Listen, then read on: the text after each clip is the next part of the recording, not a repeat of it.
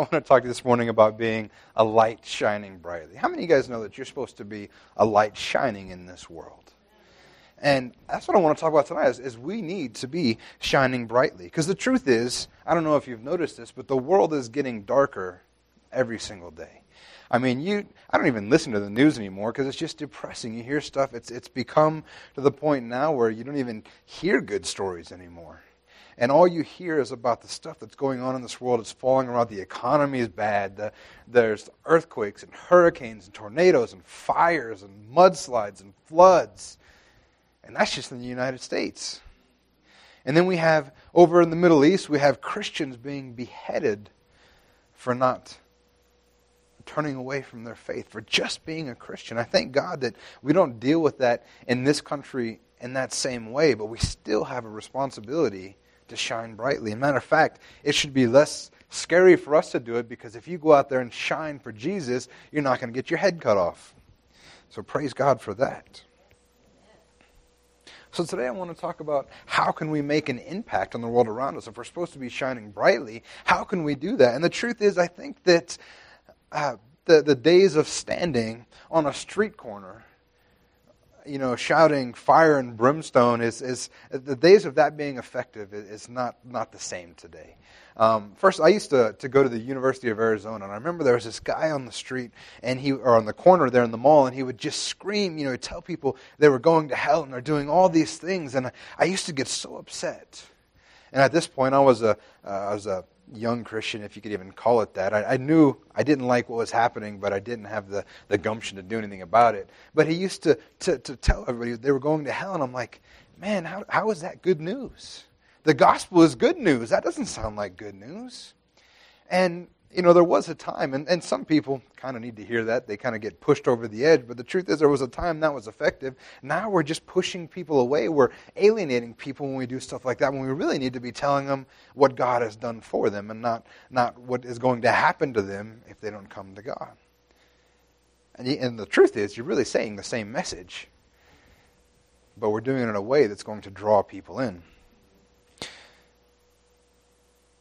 And that's actually not what I want to talk about this morning. But what I do want to talk about is, is a practical approach to how we can make an impact on the people around us, how we can make an impact on our friends, our family, our coworkers, the, the clerk at the gas station, everybody that we see. And, and the things that we need to focus on, we need to take a look at how we're speaking. What are the things that we're saying?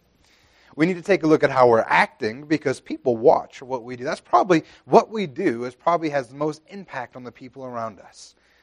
Because as soon as you say you're a Christian, they're just like, what's he going to do? Oh, Christians don't do that. He must not be a Christian.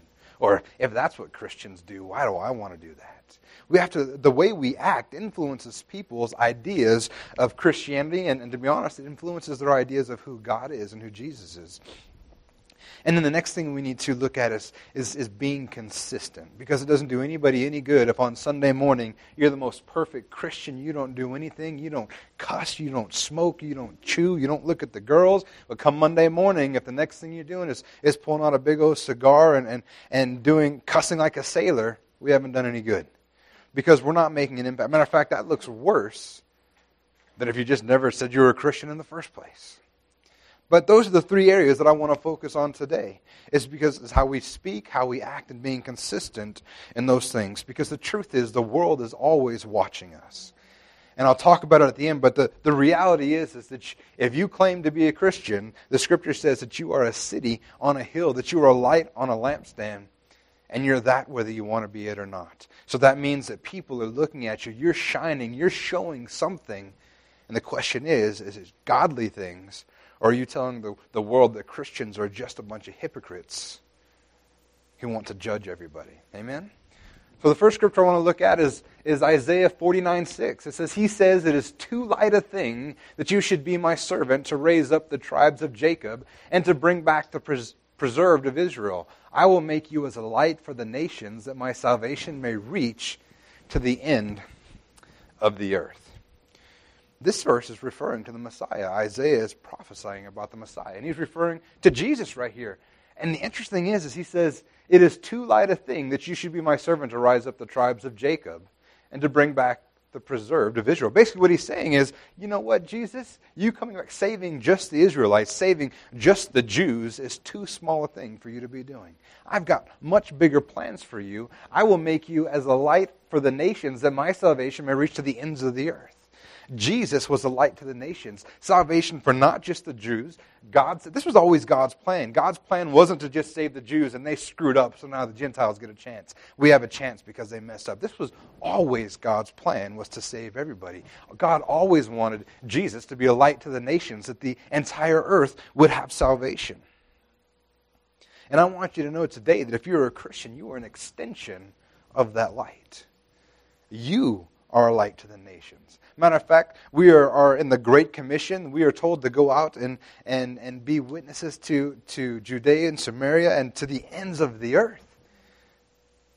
Basically, our, our local area, our regional area, and, and the entire earth. We're supposed to be lights to all of them. We're an extension.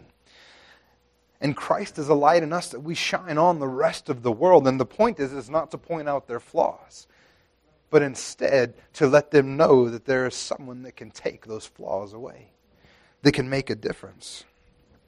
And then in Acts 13:47 it says, "For so the Lord has commanded us, saying, I have made you a light for the Gentiles, that you may bring salvation to the ends of the earth." Now, as we know, the Jews did reject the message of Jesus. And this is what happened. Uh, it says, For the Lord has commanded us, saying, I've made you a light for the Gentiles. This is, this is uh, speaking to, to, to, Paul to be, to be uh, an apostle to the Gentiles, to bring the Gentiles in. Finally, salvation is made available to everyone, not just the Jews. And Paul turned to the Gentiles, and it says that I've made you a light for the Gentiles. And the interesting thing about lights is lights are, are used for a lot of different things. And the first thing that lights are usually used for is to guide the way, right? We use light to see where we're going, to know where we're supposed to go. If you think about it, that's exactly what a lighthouse does, right? It's bringing them into port, or it's, it's pushing them away from here so they don't hit the rocks. But it's the way that they navigate. It's the way ship, ship owners used to navigate, was using the, the lighthouses when they were close to land to know where they were going. It guided the way. Light is also used to illuminate a path. Anybody that's ever walked out at night, especially here in, in, uh, in Tucson where they're not allowed to put lights out at night, it gets dark. I mean, we live in Marana and, and we're not even allowed to have street lights because of the ordinances and places. And if you go outside, it's dark. And we need a light to illuminate the way. And the same thing goes here that, that Paul was, was illuminating the way for those who didn't know Jesus. He was basically saying, kind of like out in front the, the traffic directors with their little light cones pointing the way. Paul was saying, Come my way. He was illuminating their path. You know what else light does? Light quells fear. You've ever seen a little, a little child when they're, when they're in the dark and they, they want the nightlight on because it, it's scary. They can't see what's going on. Because you don't know what's happening in the darkness. You can't see what's happening. I mean, that's, that's scary. And light, if the light is illuminated in that area, it quells fear. And like I said, with the lighthouse, it's a point to navigate to. Or the, the if you remember that the, the ancient uh, uh, navigators would use the stars, points of light, to help navigate where they were going. And finally, the most important thing that light does is it allows us to see. Without light, you can't see. It's a simple experiment. Go ahead and lock yourself in a closet. Make sure no light gets in and tell me what you see. You see nothing. You see darkness. You see blackness. Without light, we can't see. It's like uh, Amazing Grace. He says, I once was lost. I once was blind, but now I see because the light was shown. He could finally see where he was going. And that's what Paul is doing. He's out there with his light. He's shining it to the Gentiles to let them finally see. Many times, people don't even know that they're missing it. People don't even know the, what's going on. They don't even know how to be saved. They don't know any of that stuff. And we shine the light that they can see, that they can come into the light. The light is like a lighthouse drawing them in. You guys ever heard the, the story about the, uh, the, the, the American battleship coming up against the, the Canadian lighthouse? I don't know if this is a true story. But it says this is a transcript of the, the conversation in October of 1995 off the coast of Newfoundland. And the American says, after seeing the lighthouse, please divert your course 15 degrees to the north to avoid collision. And the Canadian said, recommend you divert your course 15 degrees to the south to avoid a collision. And the Americans say, this is, cap- this is the captain of the U.S. Navy ship. I say again, divert your course. And the Canadian says, no, I say again, you divert your course. And Americans say, this is the aircraft carrier, the USS Lincoln, the second largest ship in the United States Atlantic Fleet. We are accompanied by three destroyers, three cruisers, and numerous support vessels. I demand that you change your course 15 degrees north. That's one five degrees north, or countermeasures will be undertaken to ensure the safety of this ship. And the Canadian said, This is a lighthouse, your call. Uh, the same thing happens when we guide the way people are heading for rocks, they're heading for destruction, and they're just barreling through. And we have the opportunity to shine a light to guide the way and lead them from that certain destruction of being broken up by the wind and the waves. But instead, they can come into the light of salvation, which we have treasure in earthen vessels. We have the opportunity to share with them. Amen? Also, the scripture says that you are the salt of the earth. Matthew 5:13, you are the salt of the earth, but if salt has lost its taste, how shall its saltiness be restored? It is no longer good for anything except to be thrown out and trampled under people's feet. This is kind of a weird scripture. It talks about salt losing its saltiness. Saltiness is an inherent property of salt. It's what makes salt salt. And he says, You are the salt of the earth. That's us. That means that we, we have spice, we have flavor, we have something that can make an impact and make a change on the world around us. Like when you put salt on a steak, it changes the flavor, right? It makes it taste different. It actually has an impact on that steak. And that's, that's what we are in this world. We have, we're salt. We're here to make a difference. But if, if we've lost our saltiness, and not like the teens use it this day talking about being salty and nasty, it's talking about being, it's talking about being, uh, uh, uh, what's the word I'm looking for? Huh? Enhancing. Having an impact, having a difference basically adding flavor. Now, if you have a steak and you and you put salt on it and it doesn't taste like anything, what's the point? What's that salt good for? If, could you imagine if you pulled out of your out of your cupboard your your thing of salt and it turned into sand? That's the only I could think of that reminds me of salt that's not salty. It would just be sand, I guess. And it makes sense because then it's not good for anything to be thrown out and trampled under people's feet, which is all about sand is good for walking on. without our salt, Christ inside of us, what are we here for?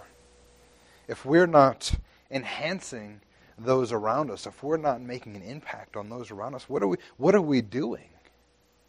Matter of fact, when I think about this, when I think about people that have that have received Jesus, but they don't want to to talk to others about it, they don't want to share with others, they don't want to do these things, I think, man, how can you be so selfish? I mean, you freely admit that God changed you on the inside. He's done something inside of you. He's made you better. He's, he's healed you. He's cured. Whatever He's done, He's made an impact in your life. You've decided to follow Him, but you don't want to share that with others. It's like the story of the person that won the lottery and, and just took and put all the money in a, in a mayonnaise jar and buried it in his backyard. Nobody does that. Do they, Wayne? Nobody does that. but they would tell the world about that. Why don't we do the same? Why are we not being salt? Why are we not making an impact on the world around us?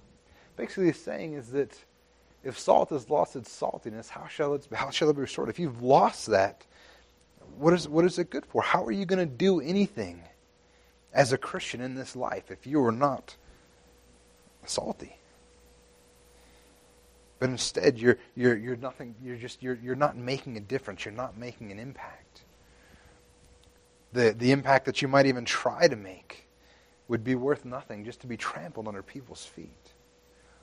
Amen?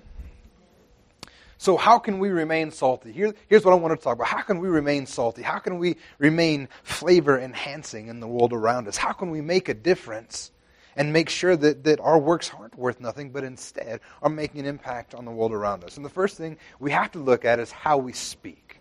And Ephesians 5 3 through 4, says, But sexual immorality and all impurity or covetousness must not even be named among you, as is proper among the saints. Let there be no filthiness, nor foolish talk, nor crude joking, which are out of place, but instead let there be thanksgiving. We are saints. We are saints. You know, it's not being a saint is not anything to do with, with being voted by the Catholic Church to, to, to put you on a medal or something. Being a saint is what we are as Christians. The scripture refer actually I believe, if I recall correctly, the, the scripture refers to us as saints more often than it does as Christians. That is our identity. It's who we are. It has nothing to do with what you've done, what you've accomplished. You don't have to, to do a miracle while you're alive and then also do a miracle after you're dead and have the, the people vote on it to make sure that you're a saint. You're a saint because you're a Christian. God has made you a saint. And it is who you are, it's, it's your identity. And it's been given to you. And if that's who we are, it should make an impact on how we behave. You know, there's two indications, primary indications of a person's character it's what they laugh at and what makes them weep. What they laugh at, you can tell what a person is really like by what they laugh at. When you're at work or with friends, are you engaging in dirty jokes? When somebody tells a, a dirty joke, are you, are you laughing just as hard with the rest of them? Or are you like, man, that's not right? And I'm not saying that you have to point fingers and cast them down. You can be a light. When, when they say something like that and you don't laugh, you just kind of keep a straight face, you don't have to talk down to them. They're already going to feel uncomfortable because they know something's not right. You don't have to do anything. And the scripture here says sexual immorality, all impurity, or covetousness. It doesn't say we don't do those things, which we don't. But it says that these aren't even to be named among you. We're not even supposed to talk about this stuff. It shouldn't even entertain our thoughts because it's not proper among the saints, which we've already discussed, is you guys. The things that we say indicate who we are. And you, you say things that are an indication of, of, of who you are. And what you are flows out of you. And the things that you say indicate that. Also, like I said, the, the things that, that also indicate your character is what you weep at. I mean, when, when, when something happens at work, if you, if you, if you, if you lose your money, you, know, you lose your, your retirement fund. You remember those people that when the, the economy collapsed and, and the, the, there were so many people that committed suicide because their savings accounts dwindled away because that was what was important to them. That was what, what they cared about more than anything in the world. Or do you weep when you look out there and you see so many people walking around that, that don't have Jesus? They don't have the world. They're lost and they're dying and they're hurting. Does that impact you? What we weep at indicates who we are. And also, like I said, out of, out of what we say, he's talking about here, let there be no filthiness, nor foolish talk, nor crude joking, which are out of place, but instead let there be thanksgiving. What do we say about other people? And this is a tough one, especially if you work in a, in a workplace where people are always gossiping and talking about each other. It's difficult sometimes to not get caught up in that. But what are we saying about those, those around us? Are we saying bad things? Are we saying mean things? Are we cutting people down with our tongue? Are we using our tongue as a weapon? Because who we are on the inside flows out of us. As a Christian, you should be saying encouraging things to people. You should be lifting them up. And that's how people are going to see a difference in you. Do people understand where you stand on things like the dirty jokes and the harsh language? I know at my work, when, when the guys cuss around me and they, they do more than, than I would like, one, I've never once, I've never pointed a finger at them. I'm, I'm never going to, to give them a hard time because, well, they're not Christians. I can't expect them to act like Christians if they're not Christians. And it would just be silly to do so. But it's funny because they know where I stand on this. That when they do do it, they usually catch themselves and they apologize. It's, it's an interesting thing because they know I'm not into that stuff. And I've never had to tell them. I've never told them, please don't talk like this around me. I just don't talk like that around them. And they know who I they know that I love Jesus. They know that I'm a pastor. They know these things about me because I talk about Jesus at work. I talk about my faith and who my hope is placed in. And they know these things about me. Do they know that about you? And finally, here it says, instead, let there be thanksgiving. This was always one that was tough for me. And not, and not so much because I was afraid to give thanks to Jesus, but I was afraid that I was going to get in trouble if I gave thanks to Jesus. You ever, you ever been in a situation like that? You know, when I'm at work and I'm dealing with customers, all different kinds of customers, I do, I do IT work. I basically become subcontracted IT team for other, other companies. And, and I used to be kind of nervous about it, but now when something good happens or a problem gets solved, I'm like, praise God. And I get weird looks every now and then. Most people don't even care. They're, they're fine with it. I haven't gotten in trouble yet, so I'm going to keep on doing it. But that's one thing I want to do is, I, is I, as I, I made it a point to start thanking Jesus and praising God in public. Let people see that. Let people realize that I, I give recognition to why these things are happening. And that kind of stuff makes an impact on the people around you. Because you can tell them a, you're a Christian, but if you never act like a Christian, they're wondering what's going on. Amen? The words that we speak should edify people. In Ephesians 4:29 it says, "Let no corrupting talk come out of your mouths, but only such as is good for building up as fits the occasion, that it may give grace to those who hear." And then in Proverbs 13:14 it says, "The teaching of the wise is a fountain of life, that one may turn away from the snares of death." Do you encourage people at work? Do you lift people up? When someone has a problem, are you there by them sides to, to help them out, or are you just waiting for them to mess up so you can get their position? Their job? Are you a complainer? About the job, about coworkers, about the boss? It's easy to get caught up in this. I know I've had to catch myself from time to time getting caught up in this stuff. It's easy to do that. But we should be speaking differently as Christians. When someone gets a raise, do you congratulate them? Do you lift them up? Do you give them praise? Or, or, or do you get upset because they got a raise and you didn't? As Christians, we should be just happy as all get out when people succeed, particularly if they're a Christian. It says we weep with those who weep, we rejoice with those who rejoice. And our words have impact and power on those around us. So, what are we using ours for? The things that we say is one of the ways that we can be a light in this world. I want you to know that you're going to be a person that people want to be around with when every time something goes wrong, you're right there to pick them back up. And instead of kicking their feet out from underneath them and, and kicking them while they're down, you lift them up and you help them to get back up on their feet. If somebody makes a mistake, instead of berating them, help them fix it, encourage them.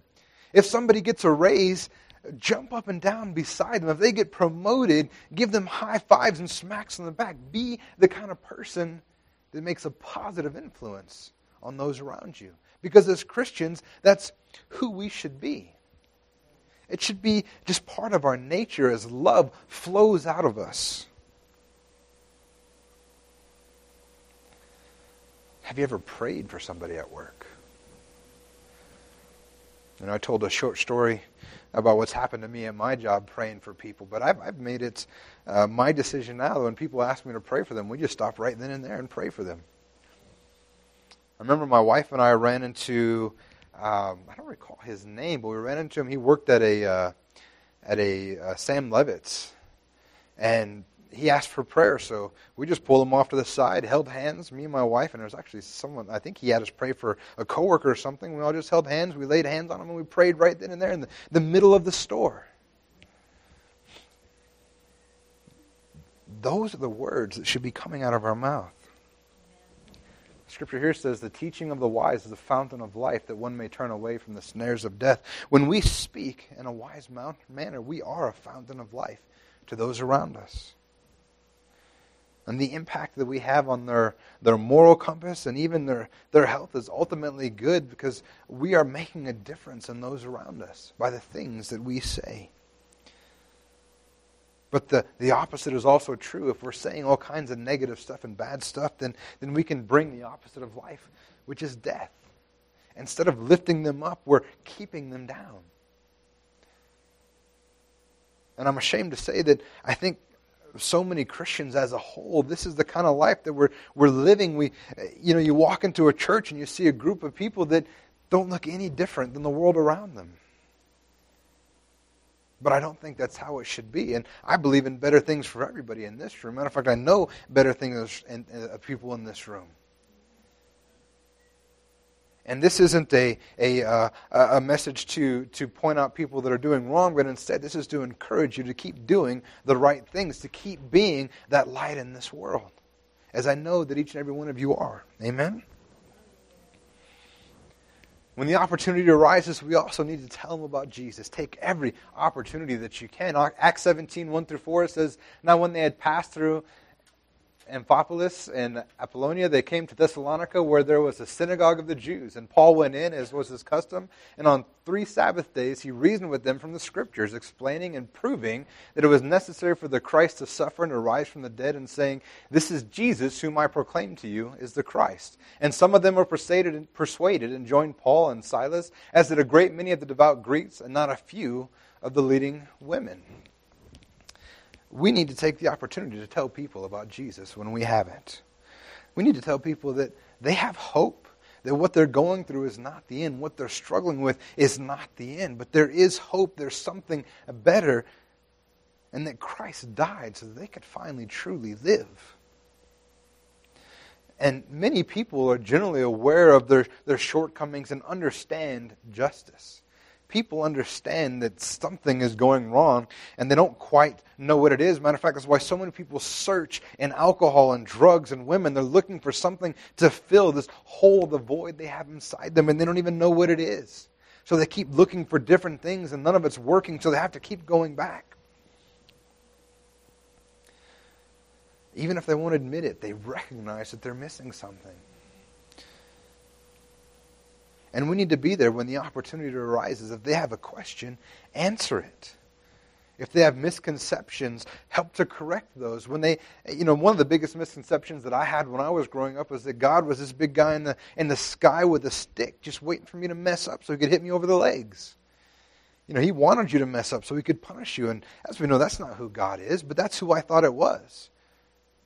Probably because of TV most people's conceptions and idea of who God is is one by the people, the, the so-called Christians around them that aren't living as Christians, and two, the TV. We see all, I see all kinds of weird depictions of God on the TV. It absolutely amazes me.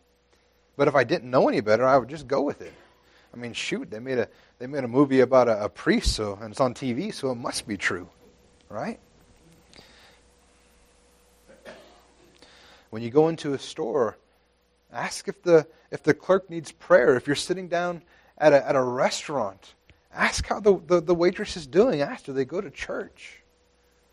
Do you know that God loves you and has a plan for your life? You see, the thing about Paul is, is when he, wherever he was going, says Paul went in, this was his custom, and on three Sabbath days he reasoned with them from the scriptures. He told them about Jesus, and it says, as was his custom. This is something Paul did day in and day out. And if there's any Christian that I want to imitate, it's Paul. And he talked to people about Jesus. And you know what I, I know Paul didn't do is go in there and start beating people over the head with a Bible. He didn't start telling them how terrible they were and how wrong they were and how these things they were doing, they were going. Instead, he told them about the love of Christ. He told them that Christ died and he suffered and rose to the dead for them. This was Paul's custom, not an every now and then thing, but this is who Paul was. The next thing we need to pay attention, I'm going to try to speed this up because we're way behind. And the next thing that, that Paul tried to do was, or not Paul, that, that we should do is, is, is behave in a manner that's, that's becoming of Christians. Amen? And in Matthew 25, 34 through 40, it says, And the king will say to those on his right, Come, you who are blessed by my Father, inherit the kingdom prepared for you from the foundation of the world. For I was hungry, and you gave me food. I was thirsty, and you gave me drink. I was a stranger, and you welcomed me. I was naked, and you clothed me. I was sick, and you visited me. I was in prison, and you came to me. And the righteous will answer him, saying, Lord, when did we see you hungry and feed you, or thirsty and give you drink? And when did we see you a stranger and welcome you, or naked and clothe you? And when did we see you sick or in prison and visit you? And the king will answer him, Truly, I say to you, as you did it to one of the least of these my brothers, you did it to me. What we do to others is how we treat Jesus. And the inverse of this is true as well. When we treat others badly, it's because in some way we don't understand or recognize how valuable they really are. Jesus considered them valuable enough to give his life up so that they could be made whole. Jesus considered them worthy of his own life. I think we should give them a little bit of credit too. Amen. The scripture says in John 13 35, By this all people will know that you are my disciples if you have love for one another. This is particularly talking about love for the brethren, loving one another, but I think that as Christians, we should be showing love to everyone. Love should be exuding from us. When people walk by us, they should, they, you know, like they say, can you feel the love? You should feel it coming from us. And the way that we look at people, and the way that we speak, the way that we interact. Christ's love should always shine through. And that means to even some of the people that you would think that maybe you shouldn't have to or need to, or even the people that, that push you away. One of the things that I've been doing differently uh, over the last couple of years in my own life, that God's been doing with me on, is, is when I see people begging on the street for money, or on the corner, or in front of a gas station. Because when I was young, there was an experience that made me feel like this person that was begging for money was taking advantage of people. And I've told the story before. I don't have time to go into it now. But basically, it kind of turned, turned me off to that. It's like, you know what? If some of these people are going to act like that, then I'm not going to deal with any of them. And I just stopped giving money. At best, I would take them in and buy them something to eat. And most of the time, I would just, sorry, I can't help you. Because I, I felt like that I had been taken advantage of. And it skewed my view of that completely. But, but God's been working on my heart. And as I read scriptures like this, I begin to understand that you know what? I would rather give money to the wrong person a hundred times that I might give help and love to somebody the one time that needs it. And that, I've changed my attitude with that. And whenever I have, and people ask me for money, and sometimes I look at them and I just know, I know that that they're just taking advantage of people, or they're going to go drink, or they're going to do something else, and and at least that's the way I feel. But I'm like, you know what? What if they're not? What if they genuinely need need help? And, and they don't get it from me. I'm a Christian. I'm supposed to love them. I'm supposed to, to take care of them, help the poor. And they don't get it from me, a Christian who's supposed to be this way. I proclaim that's who I am, and I'm not, not been acting like one. So I decided, you know what? I would, like I said, I would rather give to a hundred people that don't need it to make sure that I give to the one that does.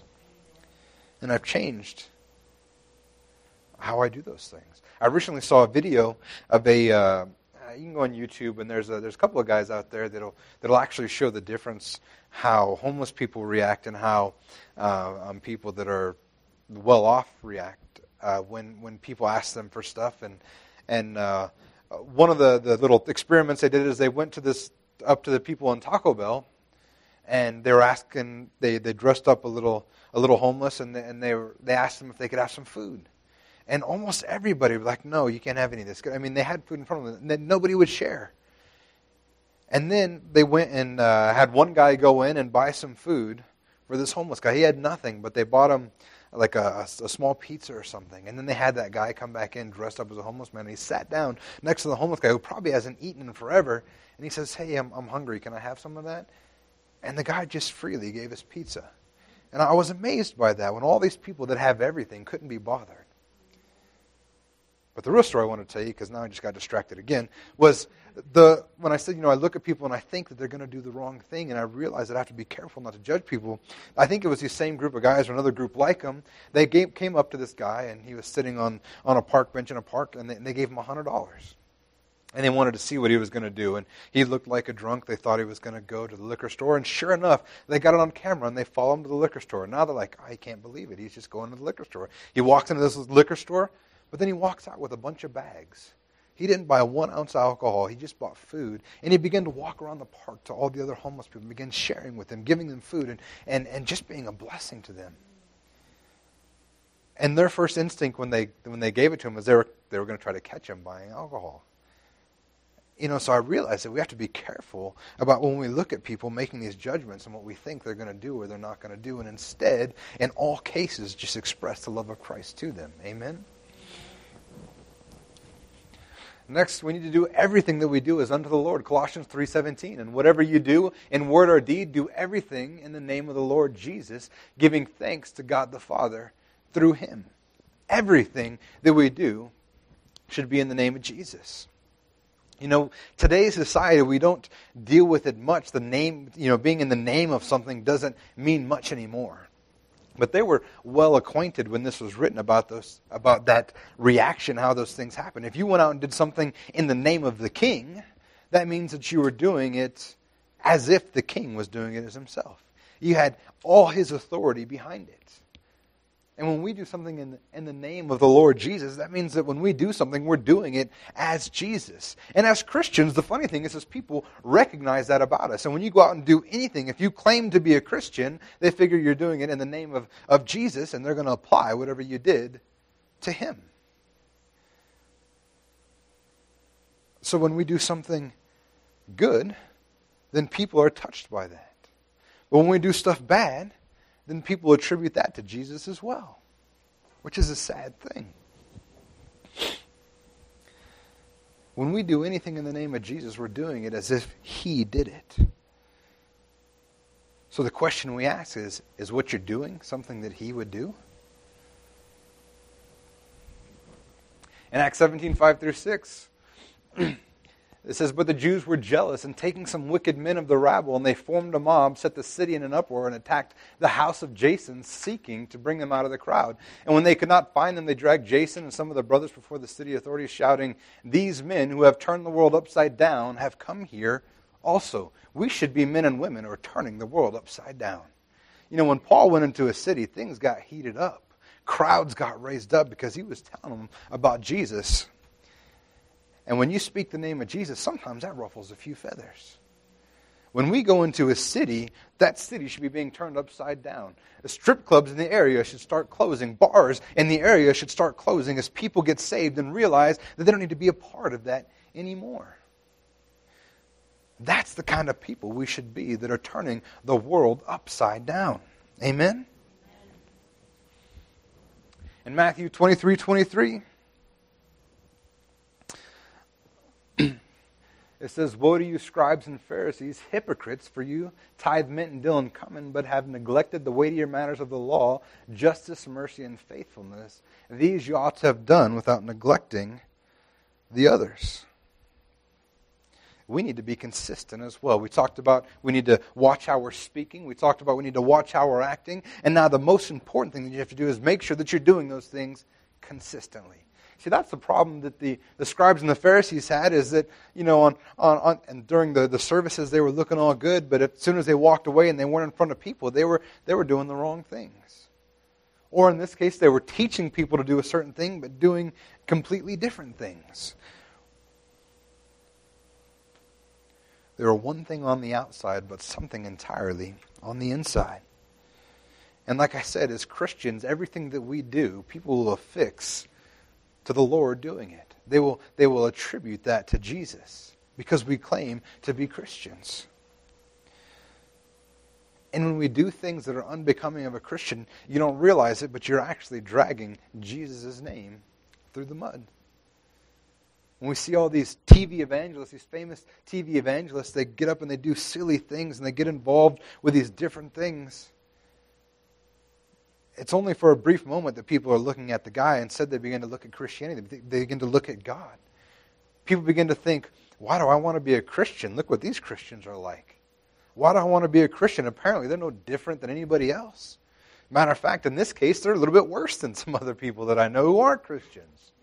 We have to be careful what we're doing because what we do makes an impact on the world around us. And when we're inconsistent, all people see is the bad stuff. Matter of fact, we're all guilty of that, right? How many of you have recognized that you typically judge yourself by your best of times, but you judge others by their worst of times? That's something about, about who we are. We tend to do that as Christians. We need to make sure that we're, we're, we're keeping that in mind and making sure that everything that we do is becoming to the Lord Jesus. Amen? Not only that, we just need to make sure that we're, we hear the word and do the word. That's the quickest way to be consistent, is hear it and do it. And John, James 121 through 24 it says, Therefore put away all filthiness and rampant wickedness, and receive with meekness the implanted word, word which is able to save your souls. But be doers of the word, and not, only, and not hearers only, deceiving yourselves. For if anyone is a hearer of the word and not a doer, he is like a man who looks intently at his natural face in a mirror. For he looks at himself and goes away and at once forget what he was like. Like I said, not only are we responsible to hear the word, but we need to be doers of the word as well. It's kind of like the scripture says the, the seed is planted in good soil or rocky soil. When we hear the word, we need to make sure that it's, it's finding its way into fertile soil in our hearts and producing good works in our lives, doing the things that we hear.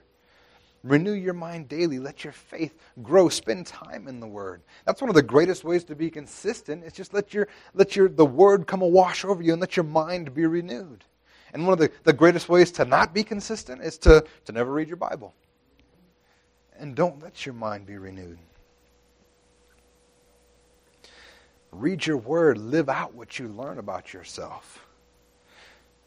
You're going to read the Bible and you're going to find out wait a minute, I'm victorious. Wait a minute, I'm forgiven. Wait a minute, I'm clean. Wait a minute, I'm righteous. Wait a minute, I'm perfect and pure in Him.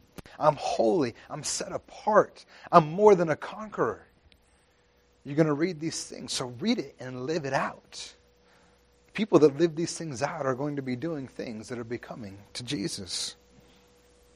And don't immediately forget your victory as soon as Monday rolls around. We hear the word on Sunday, we leave here feeling great, but if Monday comes around and we forget everything we heard, then it's done us no good.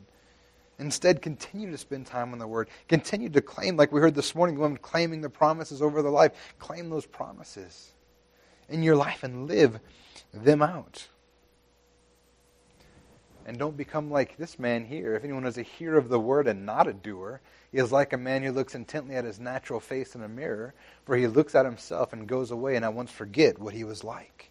See, that's what happens when we don't aren't doers of the word. We read the word and we, we see all those things I just talked about, being victorious and forgiven, and we see who we are like looking in a mirror and we're like, man, we look like Jesus, and it's beautiful. But as soon as, as we walk away, we forget what we look like and instead start acting like who we used to be instead of who we really are in Jesus.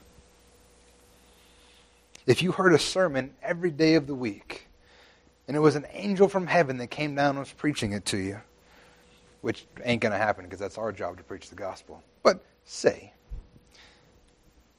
if all you did was hear that angelic proclamation of the scriptures every single day of your life, if all you did was hear it and you never did anything with it, if it just came in one ear and out the other, it would have no power in your life. It would have no impact in your life. If we rested in hearing only, it, that would never get you to heaven.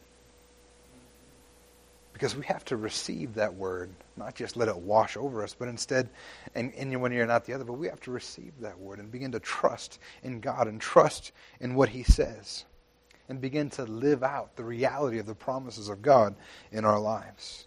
Amen? Amen. Romans 12:18 says we also need to be at peace with all men.